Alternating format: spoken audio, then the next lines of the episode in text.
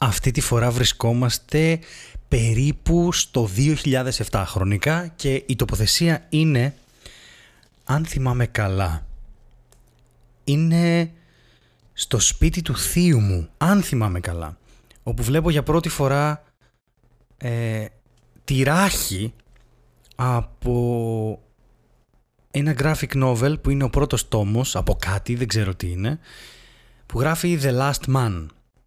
Και ρωτάω τον ξάδερφό μου για τον οποίο έχουμε ξαναμιλήσει τι είναι The Last Man; Και μου λέει όχι όχι όχι είναι ψι The Last Man. Και λέω ψι α έχει ένα Y είναι ψι είναι, είναι το χρωμόσωμα. Και αυτόματα κάνω τη σύνδεση γιατί εκείνο τον καιρό εγώ το ζούσα πάρα πολύ και ήθελα να γίνω χημικός και το ζει και μια σιρήνα έξω τώρα αλλά δεν, δεν μας ενδιαφέρει. Και το, το τραβάω και και προσπαθώ να καταλάβω τι βλέπω.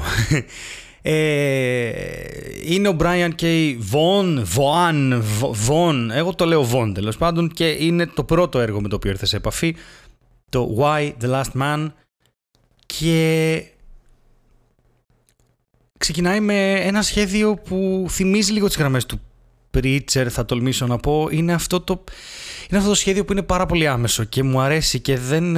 Καλλιτεχνικά είναι αυτό που λέω εγώ καθαρό, ρε παιδί μου. Είναι, αυτό, είναι ένα συγκεκριμένο αμερικάνικο σχέδιο με καθαρές γραμμές και δέντρα και πόλεις και πολύ ωραίο σχεδιασμό και όλα αυτά.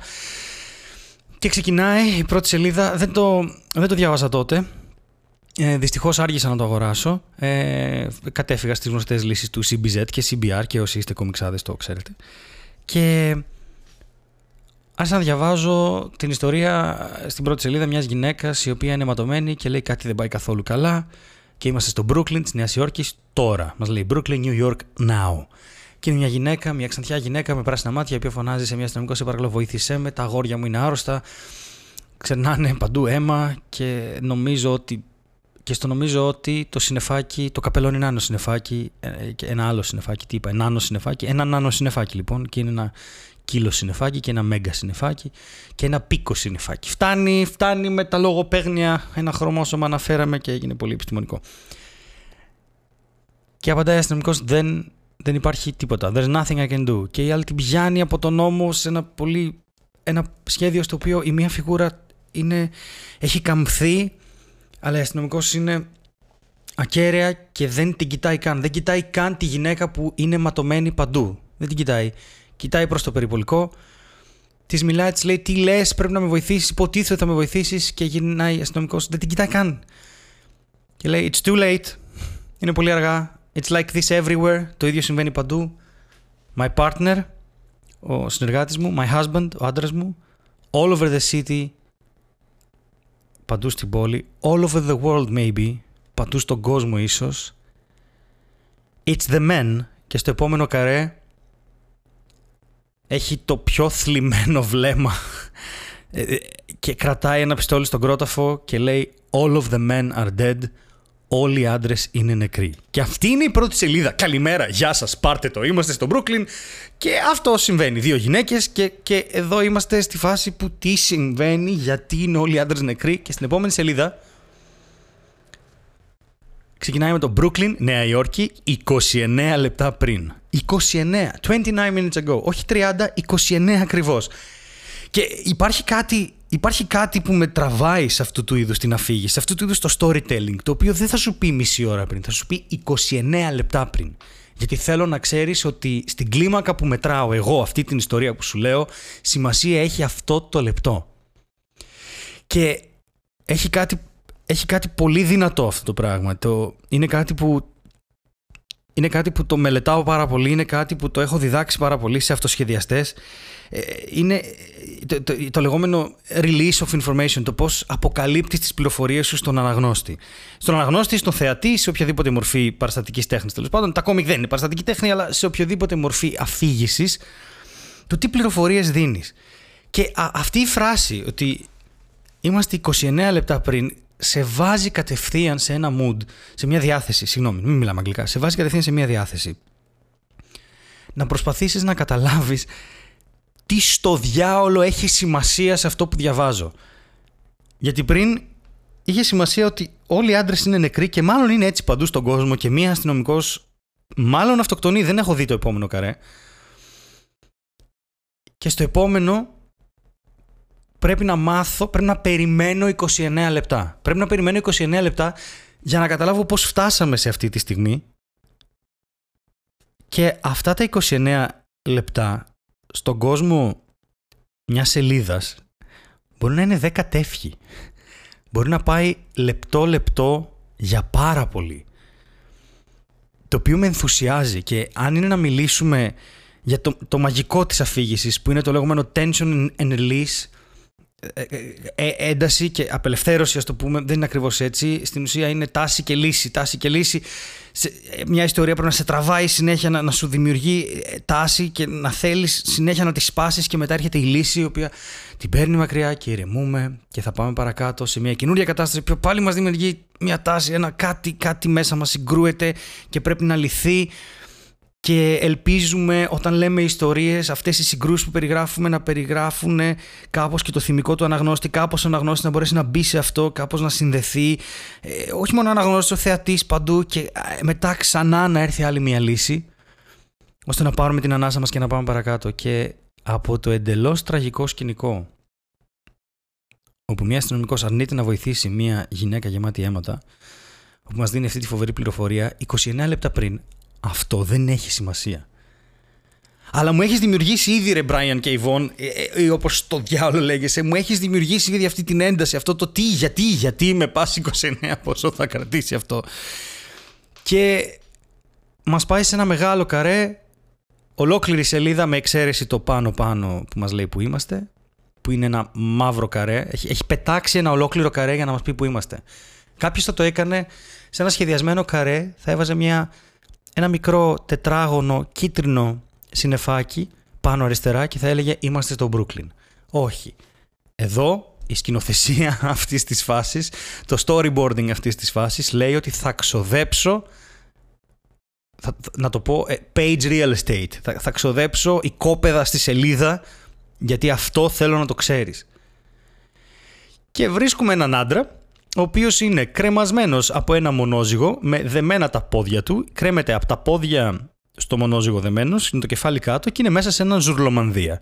Και έχει ένα τυπικό, ας πούμε, νεοερκέζικο διαμέρισμα με τα κρεβάτια χαλασμένα πίσω, ένα σύρματο τηλέφωνο στην πρίζα, τρεις φωτογραφίες, ένα ημερολόγιο, κάποια post κολλημένα, μια σκούπα και ένα φαράσι, κάποια έτσι μικρά memorabilia αυτά, λίγη σκόνη κάτω, ένα joystick για, από κάποια κονσόλα, ένα μπαλάκι του baseball και ένα συνεφάκι ενώ αυτός παλεύει στο μονόζυγο να μας λέει Did you know Elvis had a twin brother? Ξέρεις, ήξερες ότι ο Elvis είχε έναν δίδυμο αδερφό και σε κάποιον μιλάει. Δεν ξέρουμε σε ποιον μιλάει, πρέπει να πάμε στο επόμενο καρέ. Στο επόμενο καρέ βλέπουμε την άγρια φύση της ε, Αμερικής, αυτό το πράγμα που είναι μια πάρα πολύ χαρούμενη κοπέλα ξανθιά που φοράει ένα σουτιέν παύλα μαγιό, ένα κοντό σορτσάκι, μιλάει σε ένα σύρματο τηλέφωνο και φοράει μπότες και κάπου πηδάει τα βράχια και λέει Yorick, οπότε μαθαίνουμε και το, το, το, το όνομα του πρωταγωνιστή, Yorick, It costs 75 cents a minute to call the Outback. Do you really want to chat about Elvis? Οπότε του λέει στην ουσία ότι κοίτα μου τρως πάρα πολλά λεφτά αυτή τη στιγμή θες να μιλήσουμε για τον Elvis. Και αυτή η ιστορία συνεχίζεται συνεχίζεται και δεν έχει σημασία τι γίνεται μετά ακριβώς μετά. Μαθαίνουμε ότι ο Γιώρικ είναι escape artist και προσπαθεί να βγει από το Ζουλομανδία και τέλος πάντων μιλάει με την κοπέλα και κάπως, κάπως αυτή, αυτή η αίσθηση της κανονικότητας παράλληλα με μια αίσθηση μη κανονικότητας, ένας άνθρωπος ο οποίος έχει κρεμαστεί ανάποδα από ένα μονόζυγο, είναι μέσα σε ένα ζουλομανδία και προσπαθεί να δραπετεύσει. Αλλά ταυτόχρονα μιλάει με την κοπέλα του, η οποία είναι κάπου στο Outback. Δεν ξέρουμε πού. Μπορεί να είναι τελικά είναι στην Αυστραλία, συγγνώμη, δεν είναι στην Αμερική γιατί λέει Outback, αλλά είμαι ηλίθιος. Τέλος πάντων, δεν μπορείς να το ξέρεις αυτό από την εικόνα. Πρέπει να διαβάσεις. Αφήστε με, αφήστε με, αφήστε με. Είναι, το πόσο συγκλονιστικό είναι όλο αυτό. Γιατί σε πάει σε ένα ζευγάρι το οποίο μιλάει χαλαρά για διάφορα πράγματα. Ε, και είναι αυτό που με σκοτώνει με τον Brian και Yvonne, γιατί και στην επόμενη τη σειρά το Saga, για το οποίο θα μιλήσουμε κάποια άλλη φορά, είναι, είναι καταπληκτικό το Saga, είναι ό,τι καλύτερο κυκλοφορεί σε κόμικ αυτή τη στιγμή. Ε, αυτή η δήλωση δεν είναι ακριβής διότι δεν έχω διαβάσει όλα τα κόμμα που κυκλοφορούν αλλά είναι πάρα πολύ καλό. Είναι μια ιστορία για τη γονεϊκότητα με καταπληκτικό σχέδιο και... Τέλος πάντων, πάμε παρακάτω. αυτό το tension and release ξανά και ξανά ότι θα ξεχάσεις αυτό που σου έδειξα, θα ξεχάσεις αυτό το οποίο όθησε μια αστυνομικό στην αυτοκτονία, μάλλον, δεν ξέρουμε τι έγινε, και θα δεις απλά ένα ζευγάρι. Και μας δείχνει το Γιώρικ που είναι άντρας. Και η πρώτη σκέψη είναι αν όλοι οι άντρες έχουν εξαφανιστεί, ο Γιώρικ τι θα πάθει και γιατί είναι εδώ. Και αφού τελειώσει αυτή η ομιλία που κρατάει 4-5 σελίδες, περνάμε στο πάλι και οικόπεδο σελίδας για να μας πει Washington DC 24 minutes ago, 24 λεπτά πριν, οπότε αυτό κράτησε 5. Και καταλαβαίνουμε ότι θα μας πάει έτσι μέχρι να καταλάβουμε τι ακριβώς ε, γίνεται. Εκεί τον παίρνει τηλέφωνο η μητέρα του, τέλος πάντων, μια άλλη ιστορία. Καταλήγει, καταλήγει ο μύθος αυτού του κόμικ να είναι ότι οτιδήποτε είχε το χρωμόσωμα ψ, το Y στα αγγλικά, να πεθάνει. Εκτός από τον Γιώρικ και τον πίθηκό του, έναν μακάκο, οι οποίοι μπλέκουν φυσικά σε έναν κόσμο ο οποίος δεν έχει πλέον άντρες, με ό,τι, ό,τι επιπτώσεις έχει αυτό. Είναι ένα, είναι ένα κόμικ το οποίο δεν το θυμάμαι πάρα πολύ καλά. Θυμάμαι μόνο μια σκηνή στην οποία δάκρυσα και απομακρύνθηκα από τον υπολογιστή γιατί ήταν ένας θάνατος ο οποίος δεν. Ε, spoilers εδώ. Ήταν ένας θάνατος τον οποίο δεν τον περίμενα καθόλου και δείχνει πόσο τολμηρός είναι ο Βον στο storytelling του και σε όλα αυτά. Ε, τίποτα δεν είναι διαλεγμένο στην τύχη. Ο Γιώρικ, το όνομα, το όνομα του κρανίου ε, από τον ε, τέτοιον. Από... Ω, Χριστέ μου. Άμλετ, ιστορίες, κακό. Τέλος πάντων, έχει μέσα ένα χαρακτήρα, την Agent 355, η οποία ε, είναι πραγματικός χαρακτήρας. Ήταν μια γυναίκα κατάσκοπος στην Αμερικανική Επανάσταση, που πέθανε μετά το 1780, αυτό μόνο ξέρουμε. Μέρος του Culper Ring, όπου υπάρχει ακόμα το Culper Ring στην ιστορία που λέει ο Brian K. για τον τελευταίο άντρα στη γη. Και θα σας πω μόνο ότι έπιασε και κάτι που εγώ δεν το περίμενα. Ας πούμε. Δεν το σκέφτηκα και καλά λογικό να μην το σκέφτηκα, αλλά αυτός το σκέφτηκε. Ε, υπάρχει υπάρχει κόσμος ο οποίος δεν ζει στη γη αυτή τη στιγμή. Υπάρχει κόσμος ο οποίος ζει στο διαστημικό σταθμό. και η ερώτηση είναι, α, πέθαναν όλοι οι άντρες στη γη ή και στο διαστημικό σταθμό; Και αν πέθαναν, τι γίνεται; Επίσης, τι γίνεται με τις έγκυες γυναίκες που κουβαλούσαν ένα αρσενικό γυναικό έμβριο, παύλα μωρό αργότερα. Τι γίνεται με όλα αυτά; Και προχωράμε, προχωράμε, προχωράμε, προχωράμε στην ιστορία και εξετυλίγεται όλο αυτό. Είναι ένα κόμικ που πρέπει να ξαναδιαβάσω. Ε, είναι 60 τεύχη, πήγε από το 2002 μέχρι το 2008. Είναι... Θεωρώ τον εαυτό μου τυχερό που που μπόρεσε να το διαβάσει αυτό το πράγμα όταν το διάβασε και τώρα δεν το πολύ θυμάται. Ε, ξέρω ότι με επηρέασε και επηρέασε τον τρόπο που σκέφτομαι και γράφω ιστορίες. Αλλά πρέπει να το ξαναδιαβάσω και αυτό μ' αρέσει. Μ' αρέσει πάρα πολύ. Και μ' αρέσει πάρα πολύ. Συνήθως δεν διαβάζω πράγματα δύο φορές. Δεν βλέπω ταινία δεύτερη φορά. Γιατί έχω μια καλή μνήμη και πέρα από αυτό δεν θέλω να. Πώς το λένε, να να, να ξοδεύω χρόνο ενώ μπορώ να επενδύσω σε κάτι καινούριο. Τέλος πάντων αυτό είναι δικό μου πρόβλημα. Πάντως είναι κάτι που πρέπει να ξαναδιαβάσω και θα το κάνω, δεν ξέρω πότε. Ε, και Είμαι, είμαι, εκτός, είμαι εκτός, είναι βαρετό αυτό που κάνω τώρα γιατί απλά γκρινιάζω και κάνω ήχους σε ένα μικρόφωνο αλλά Η ουσία είναι ότι σπάνια τόσο καλές ιδέες βρίσκουν το φως της μέρας σε μια τόσο καλή εκτέλεση. Και σπάνια άνθρωποι σαν τον Brian K. Vaughan μπορούν να ζήσουν από αυτό που κάνουν, να γράφουν ιστορίες, γιατί δεν, δεν σχεδιάζει. Ε, φυσικά Θέλω να το κάνουν ταινία, δεν πήγε πουθενά, κάτι για το Σία Λεμπούφ, κάτι για το Ζάκαρη Λίβαϊ, κάτι για όλους αυτούς που ήταν γνωστοί και τα λοιπά. Ε, και μάλιστα στη, στη σειρά Τσακ, ε, ο Τσακ Παρτάουσκι που έπαιζε τον Ζάκαρη Λίβαϊ μπόρεσε και πέρασε επειδή ήταν μεγάλος φαν της σειράς. Ε, διάβαζε το, στο επεισόδιο Chuck vs. The Nacho Sampler διάβαζε το κόμικ ε, και το θυμάμαι αυτό να το βλέπω γιατί το Chuck το έβλεπα, μ' άρεσε πάρα πολύ. Ε, ξεκινάνε από το 2010 λοιπόν συζητήσεις για μια σειρά, τον Νοέμβριο του 2010, ένας Γάλλος σκηνοθέτης, ο Louis Leterrier, ε, ήθελε να το κάνει, τίποτα, Οκτώβριο του 2017, ε, το Hollywood Reporter είπε ότι το FX προσπαθεί να φτιάξει μια σειρά, τηλεοπτική σειρά για το Why the Last Man με παραγωγό την Nina Jacobson και τον Brad Simpson μαζί με τον Brian K. Vaughan, ο οποίος θα γράφει επίσης το show. Το 2016 στο Vulture ο Vaughan είπε ότι ήταν πάρα πολύ αργό, δεν μπορώ να σας πω, πάει καλά.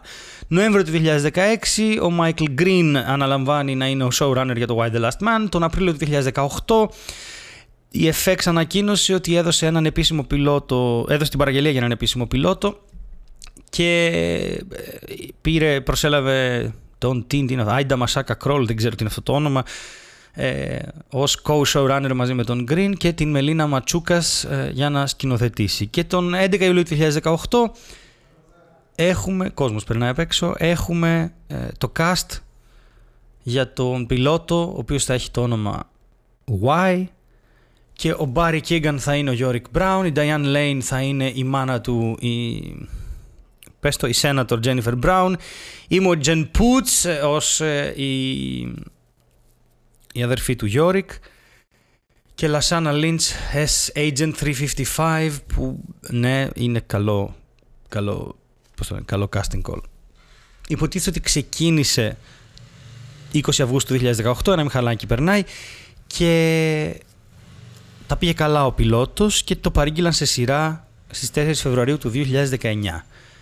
Από εκεί και πέρα η κατάσταση είναι λίγο διαφορετική, υποτίθεται το περιμένουμε, θα κάνει πρεμιέρα στο FX το 2020. Τελικά ε, δεν ε, μένουν αυτά ως έχουν, δεν ξέρουμε τι θα γίνει. Τον Απρίλιο του 2019 ο Green και Kroll φύγαν από τη σειρά γιατί είχαν ε, δημιουργικές ε, διαφορές, πώς θα creative differences και θα μπει η Eliza Clark. Καταλαβαίνετε ότι σε σειρές σαν αυτές που είναι τόσο δύσκολες, τόσο, είναι, είναι πάρα πολύ δύσκολο να το δούμε αυτό στην οθόνη και κάθε φορά φοβάμαι τι θα κάνουμε. Ακόμα να δω το The Boys για το οποίο δεν έχουμε μιλήσει, θα μιλήσουμε. Δεν ξέρω να σας πω, διαβάστε αυτό το κόμικ, είναι, είναι καταπληκτικό, είναι, είναι ένα από τα πράγματα που που θαυμάζω καμιά φορά στους Αμερικανούς ότι τολμάνε να πούν ιστορίες που το ευρωπαϊκό κομμάτι δεν. Και είναι αυτή η επίθεση, και εδώ θα, θα μακρηγορήσω κι άλλο και ποιος θέλει το κλείνει το podcast. Αυτό ήταν το κόμικ, τελείωσε. Θα μακρηγορήσω κι άλλο γιατί έχω να πω και για τον Αρκά. Έχω follow-up γιατί έγινε τη σκάρα ε, σε αυτό το επεισόδιο. Ε, αυτό που, που βλέπω με τους Αμερικάνους είναι ότι κάπως κάπως το τι είναι φαντασία και τι είναι επιστημονική φαντασία πλέον έχει... Δηλαδή νομίζω ότι ο Ασίμοφ θα ήταν περήφανος. Έχουμε, έχουμε φύγει από τις πολύ μεγάλες ιδέες, όχι πάντα έτσι, αλλά έχουμε φύγει από τις πολύ μεγάλες ιδέες του τι θα γινόταν αν εξωγήινοι έρχονταν στη γη, τι θα γινόταν αν το Dune, ένας πλανήτης, τον οποίο έχουμε, έχουμε απομακρυνθεί στα κόμικα από αυτά και πιάνουμε κάτι μικρά περίεργα πράγματα. Δηλαδή είναι η γη, είναι τώρα. Είναι τώρα και κάτι γίνεται και οτιδήποτε έχει το χρωμόσωμα ψή πεθαίνει ακαριέα. Μιλάμε για θρίλερ. Μιλάμε ότι δεν ξέρουμε πώς να κινηθούμε από εδώ και πέρα. Μιλάμε ότι αλλάζει δραστικά. Αντίστοιχα, ότι δεν μπορούμε να το κάνουμε αυτό με το χρωμόσωμα Χ, γιατί αν ένα έμβριο δεν έχει Χ χρωμόσωμα δεν επιζεί. Οπότε είναι χ-χ οι γυναίκες και χ-ψ οι άντρες και υπάρχουν και κάποιες ανομαλίες. Το χ0, το χ-ψ, το χ-ψ, όλα αυτά τα περίεργα. Με ιντριγκάρει πάρα πολύ πόσο μια τόσο, τόσο απλή ιδέα, ρε παιδί μου, η οποία βασίζεται στην επιστήμη και έχω θυμώσει λίγο αυτές τις μέρες γιατί διάβασα ένα... Διάβασα μια κριτική για τον Τζόκερ, το οποίο δεν έχω δει ακόμη, θα το δω όμως. Και κάπου έγραφε, κάπου έγραφε ένα, ένα πράγμα το οποίο με εκνεύρισε πάρα πολύ.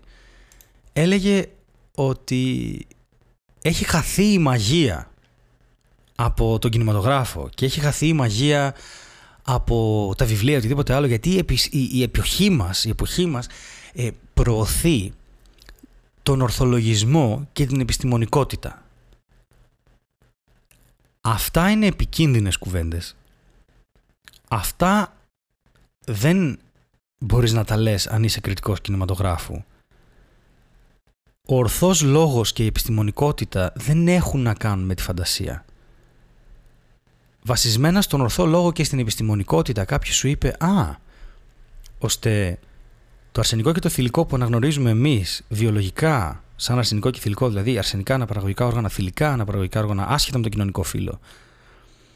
Αυτά τα δύο πράγματα καθορίζονται από ένα χρωμόσωμα, οπότε θα μπορούσε κάτι να χτυπήσει μόνο το ένα χρωμόσωμα. Αυτό είναι έργο φαντασίας. Ένα πολύ ωραίο έργο φαντασίας και ένα ακριβό έργο φαντασίας για τον εγκέφαλο. Γιατί οι κοινωνικές επιπτώσεις, οι επιστημονικές επιπτώσεις, το πώς θα εξελιχθεί η κοινωνία μετά από αυτό, γιατί αυτό αφορά, είναι τεράστιες. Δεν είναι ορθός λόγος, ορθολογισμός και επιστημονικότητα εχθροί. Δεν σταματάνε καμία μαγεία. Σου θέτουν ένα νέο πλαίσιο στο οποίο να δουλέψει τη μαγεία. Και επειδή Όλα αυτά τα μπερδεύει κάπως ο κόσμος με το political correctness. Όλα αυτά. Και το είδα από τον Αρκά. Το επεισόδιο με τον Αρκά, επειδή ανέβηκε μαζί με τις μάχες με νεράιδες και επειδή αφορά τον Αρκά, έπιασε 30.000 views. Ένα podcast 30.000 views δικό μου, δεν το έχει ξανακάνει ποτέ αυτό. Και για όνομα του ανύπαρκτου, τι διάβασε το μάτι μου και τι βρυσίδια έφαγα από ανθρώπους οι οποίοι δεν έχουν ιδέα ούτε για τα κόμικ, ούτε για το χιούμορ, ούτε για τίποτα. Παρ' όλα αυτά, οι αποψάρε του που αφορούν το political correctness, λες και έχουν καταλάβει τι είναι το political correctness. Λες και όπως είπε ο Θωμάς, ο Ζάμπρας της προάλλη, επειδή μιλούσαμε, μου λέει πιο political correctness μου στην Ελλάδα, που άλλος κάνει blackface στην τηλεόραση και δεν γίνεται τίποτα. Δεν είναι Αμερική η Ελλάδα. Αργεί πάρα πολύ. Ναι, στην Αμερική έχουν πρόβλημα, αλλά έχουν πρόβλημα για άλλους λόγους. Δεν είναι το political correctness το πρόβλημα. Το πρόβλημα είναι ο φανατισμός της Αμερικής, ο οποίος υποβόσκει σε κάθε γωνία της κοινωνίας. Επειδή είναι μια κοινωνία η οποία δουλεύει άκρος καπιταλιστικά ακόμα και στις σχέσεις των ανθρώπων. Και δεν έχει να κάνει αυτό με, με κομμουνιστικές κριτικές τώρα απέναντι στον καπιταλισμό, έχει να κάνει με την αλήθεια. Έχει να κάνει ότι οι κοινωνίες, και αυτό είναι μελετημένο αρκετά, οι κοινωνίες οι οποίες οικονομικά δουλεύουν τόσο πολύ με αυτή τη λογική ότι όλα είναι ιδιωτικά και όλα εξαγοράζονται, ε, ευνοούν τα ψυχοπαθολογικά χαρακτηριστικά ενός ψυχοπαθή. Εντάξει, τα ευνοούν αυτά στον άνθρωπο. Τα ευνοούν γιατί μόνο έτσι μπορείς να πετύχεις. Οικονομικά έτσι, γιατί μόνο αυτό έχει σημασία. Δεν μπορούμε να επηρεαζόμαστε από αυτά που γίνονται στην Αμερική και να κρίνουμε το τι συμβαίνει στην Ελλάδα. Δεν μπορούμε να κρίνουμε μία ταινία, δεν μπορούμε να κρίνουμε κανένα έργο ξεκινώντας με το ότι εγώ πιστεύω ότι αυτά έχουν χάσει τη μαγεία τους επειδή ο ορθός λόγος και η επιστημονικότητα είναι στην εποχή μας κυρίαρχα.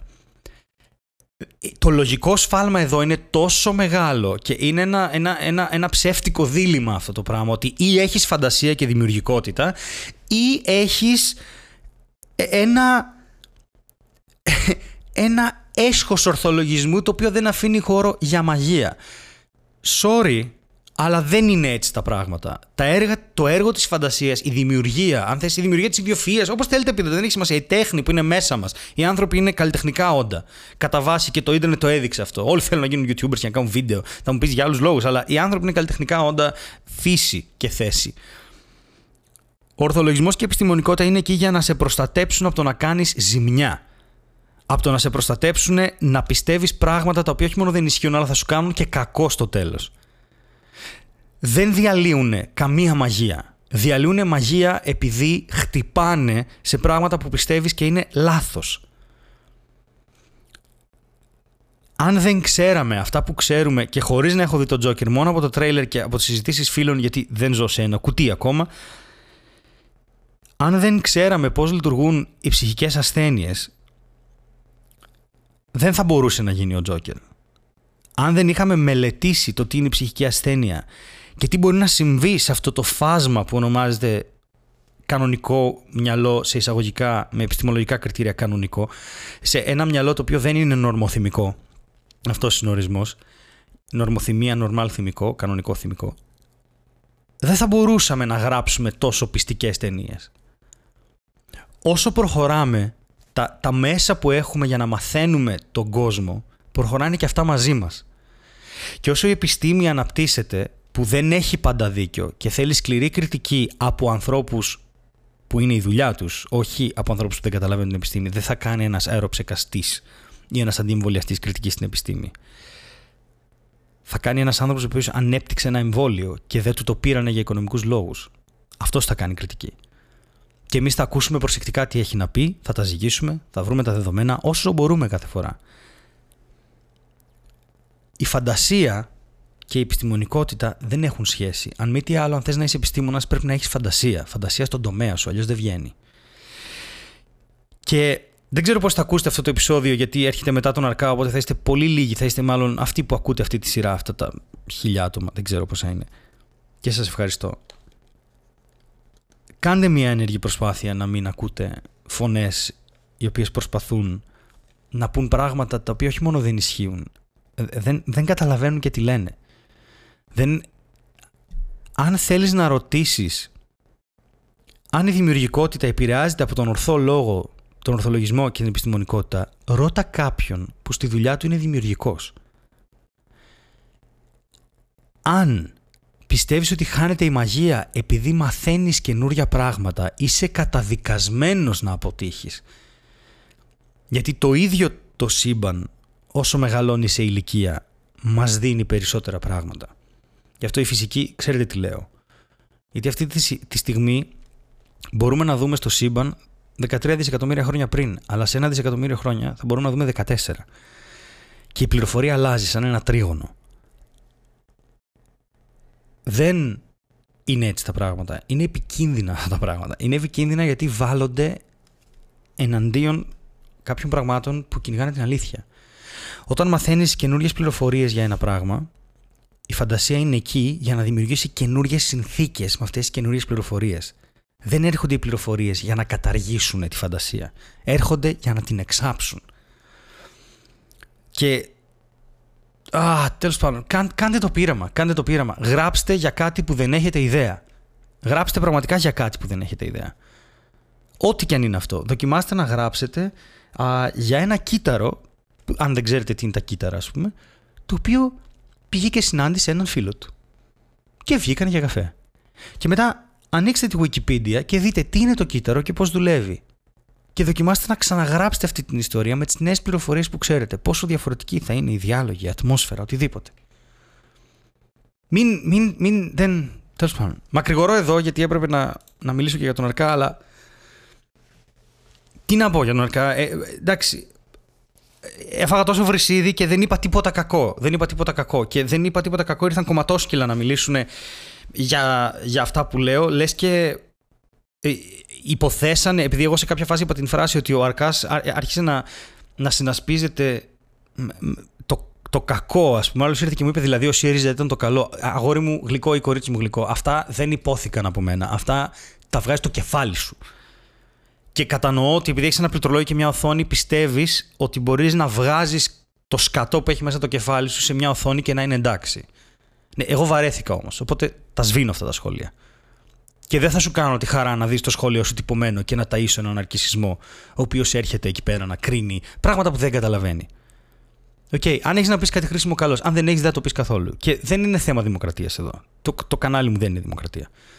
Εδώ είναι θέμα ξεκάθαρα ότι ξεπερνάς τα όρια και φτάνει λίγο. Ας, δηλαδή, ας μπουν κάποια όρια σε αυτό το πράγμα. Φαντάζομαι. Δεν, δεν, δεν ξέρω. Δεν, πραγματικά δεν ξέρω. Είπαμε τώρα, α, ναι, ο ορθός λόγος και η επιστήμη σκοτώνουν τη φαντασία. Πού συνέβη αυτό, Πού θα το ακούσει ο Ασίμοφ, θα σηκωθεί από τον τάφο του, αν είναι δυνατόν. Αν είναι δυνατόν. Το, ακούσουν, το ακούσει ο Τέρι Πράτσετ, ο άνθρωπος ο οποίος ήταν από τους πρώτους συγγραφείς, αν όχι ο πρώτος που έγραψε το βιβλίο του, νομίζω, σε Commodore 64. Ποιο, που, τι, τι. Δηλαδή. Α, τέλος πάντων. Αυτά. Μακρηγόρησα. Ένα μισάωρο επεισόδιο, ούτε ξέρω πόση ώρα γράφω. Τέλος πάντων. Σας ευχαριστώ πάρα πολύ που είστε εδώ για το λίγα λόγια. Έχει μείνει λογικά άλλο ένα επεισόδιο και μετά θα δούμε πότε θα πάμε για τη δεύτερη σεζόν.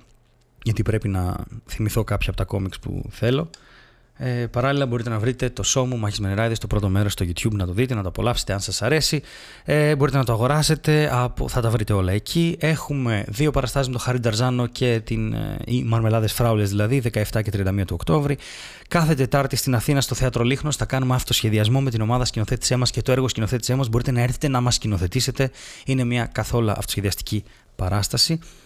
Και μπορείτε επίσης ε, να αγοράσετε το βιβλίο μου Κοάλεμο Κινούμενη Άμμο, το οποίο επανακυκλοφορεί διότι εξαντλήθηκε και σας ευχαριστώ πάρα πολύ γι' αυτό. Πάμε να το εξαντλήσουμε και δεύτερη φορά και πάμε και για βραβείο κοινού. Ναι, ας στοχεύσουμε εκεί, τα οποία είναι κάπου τον Μάιο, κάπου εκεί. σω έχουμε χρόνο.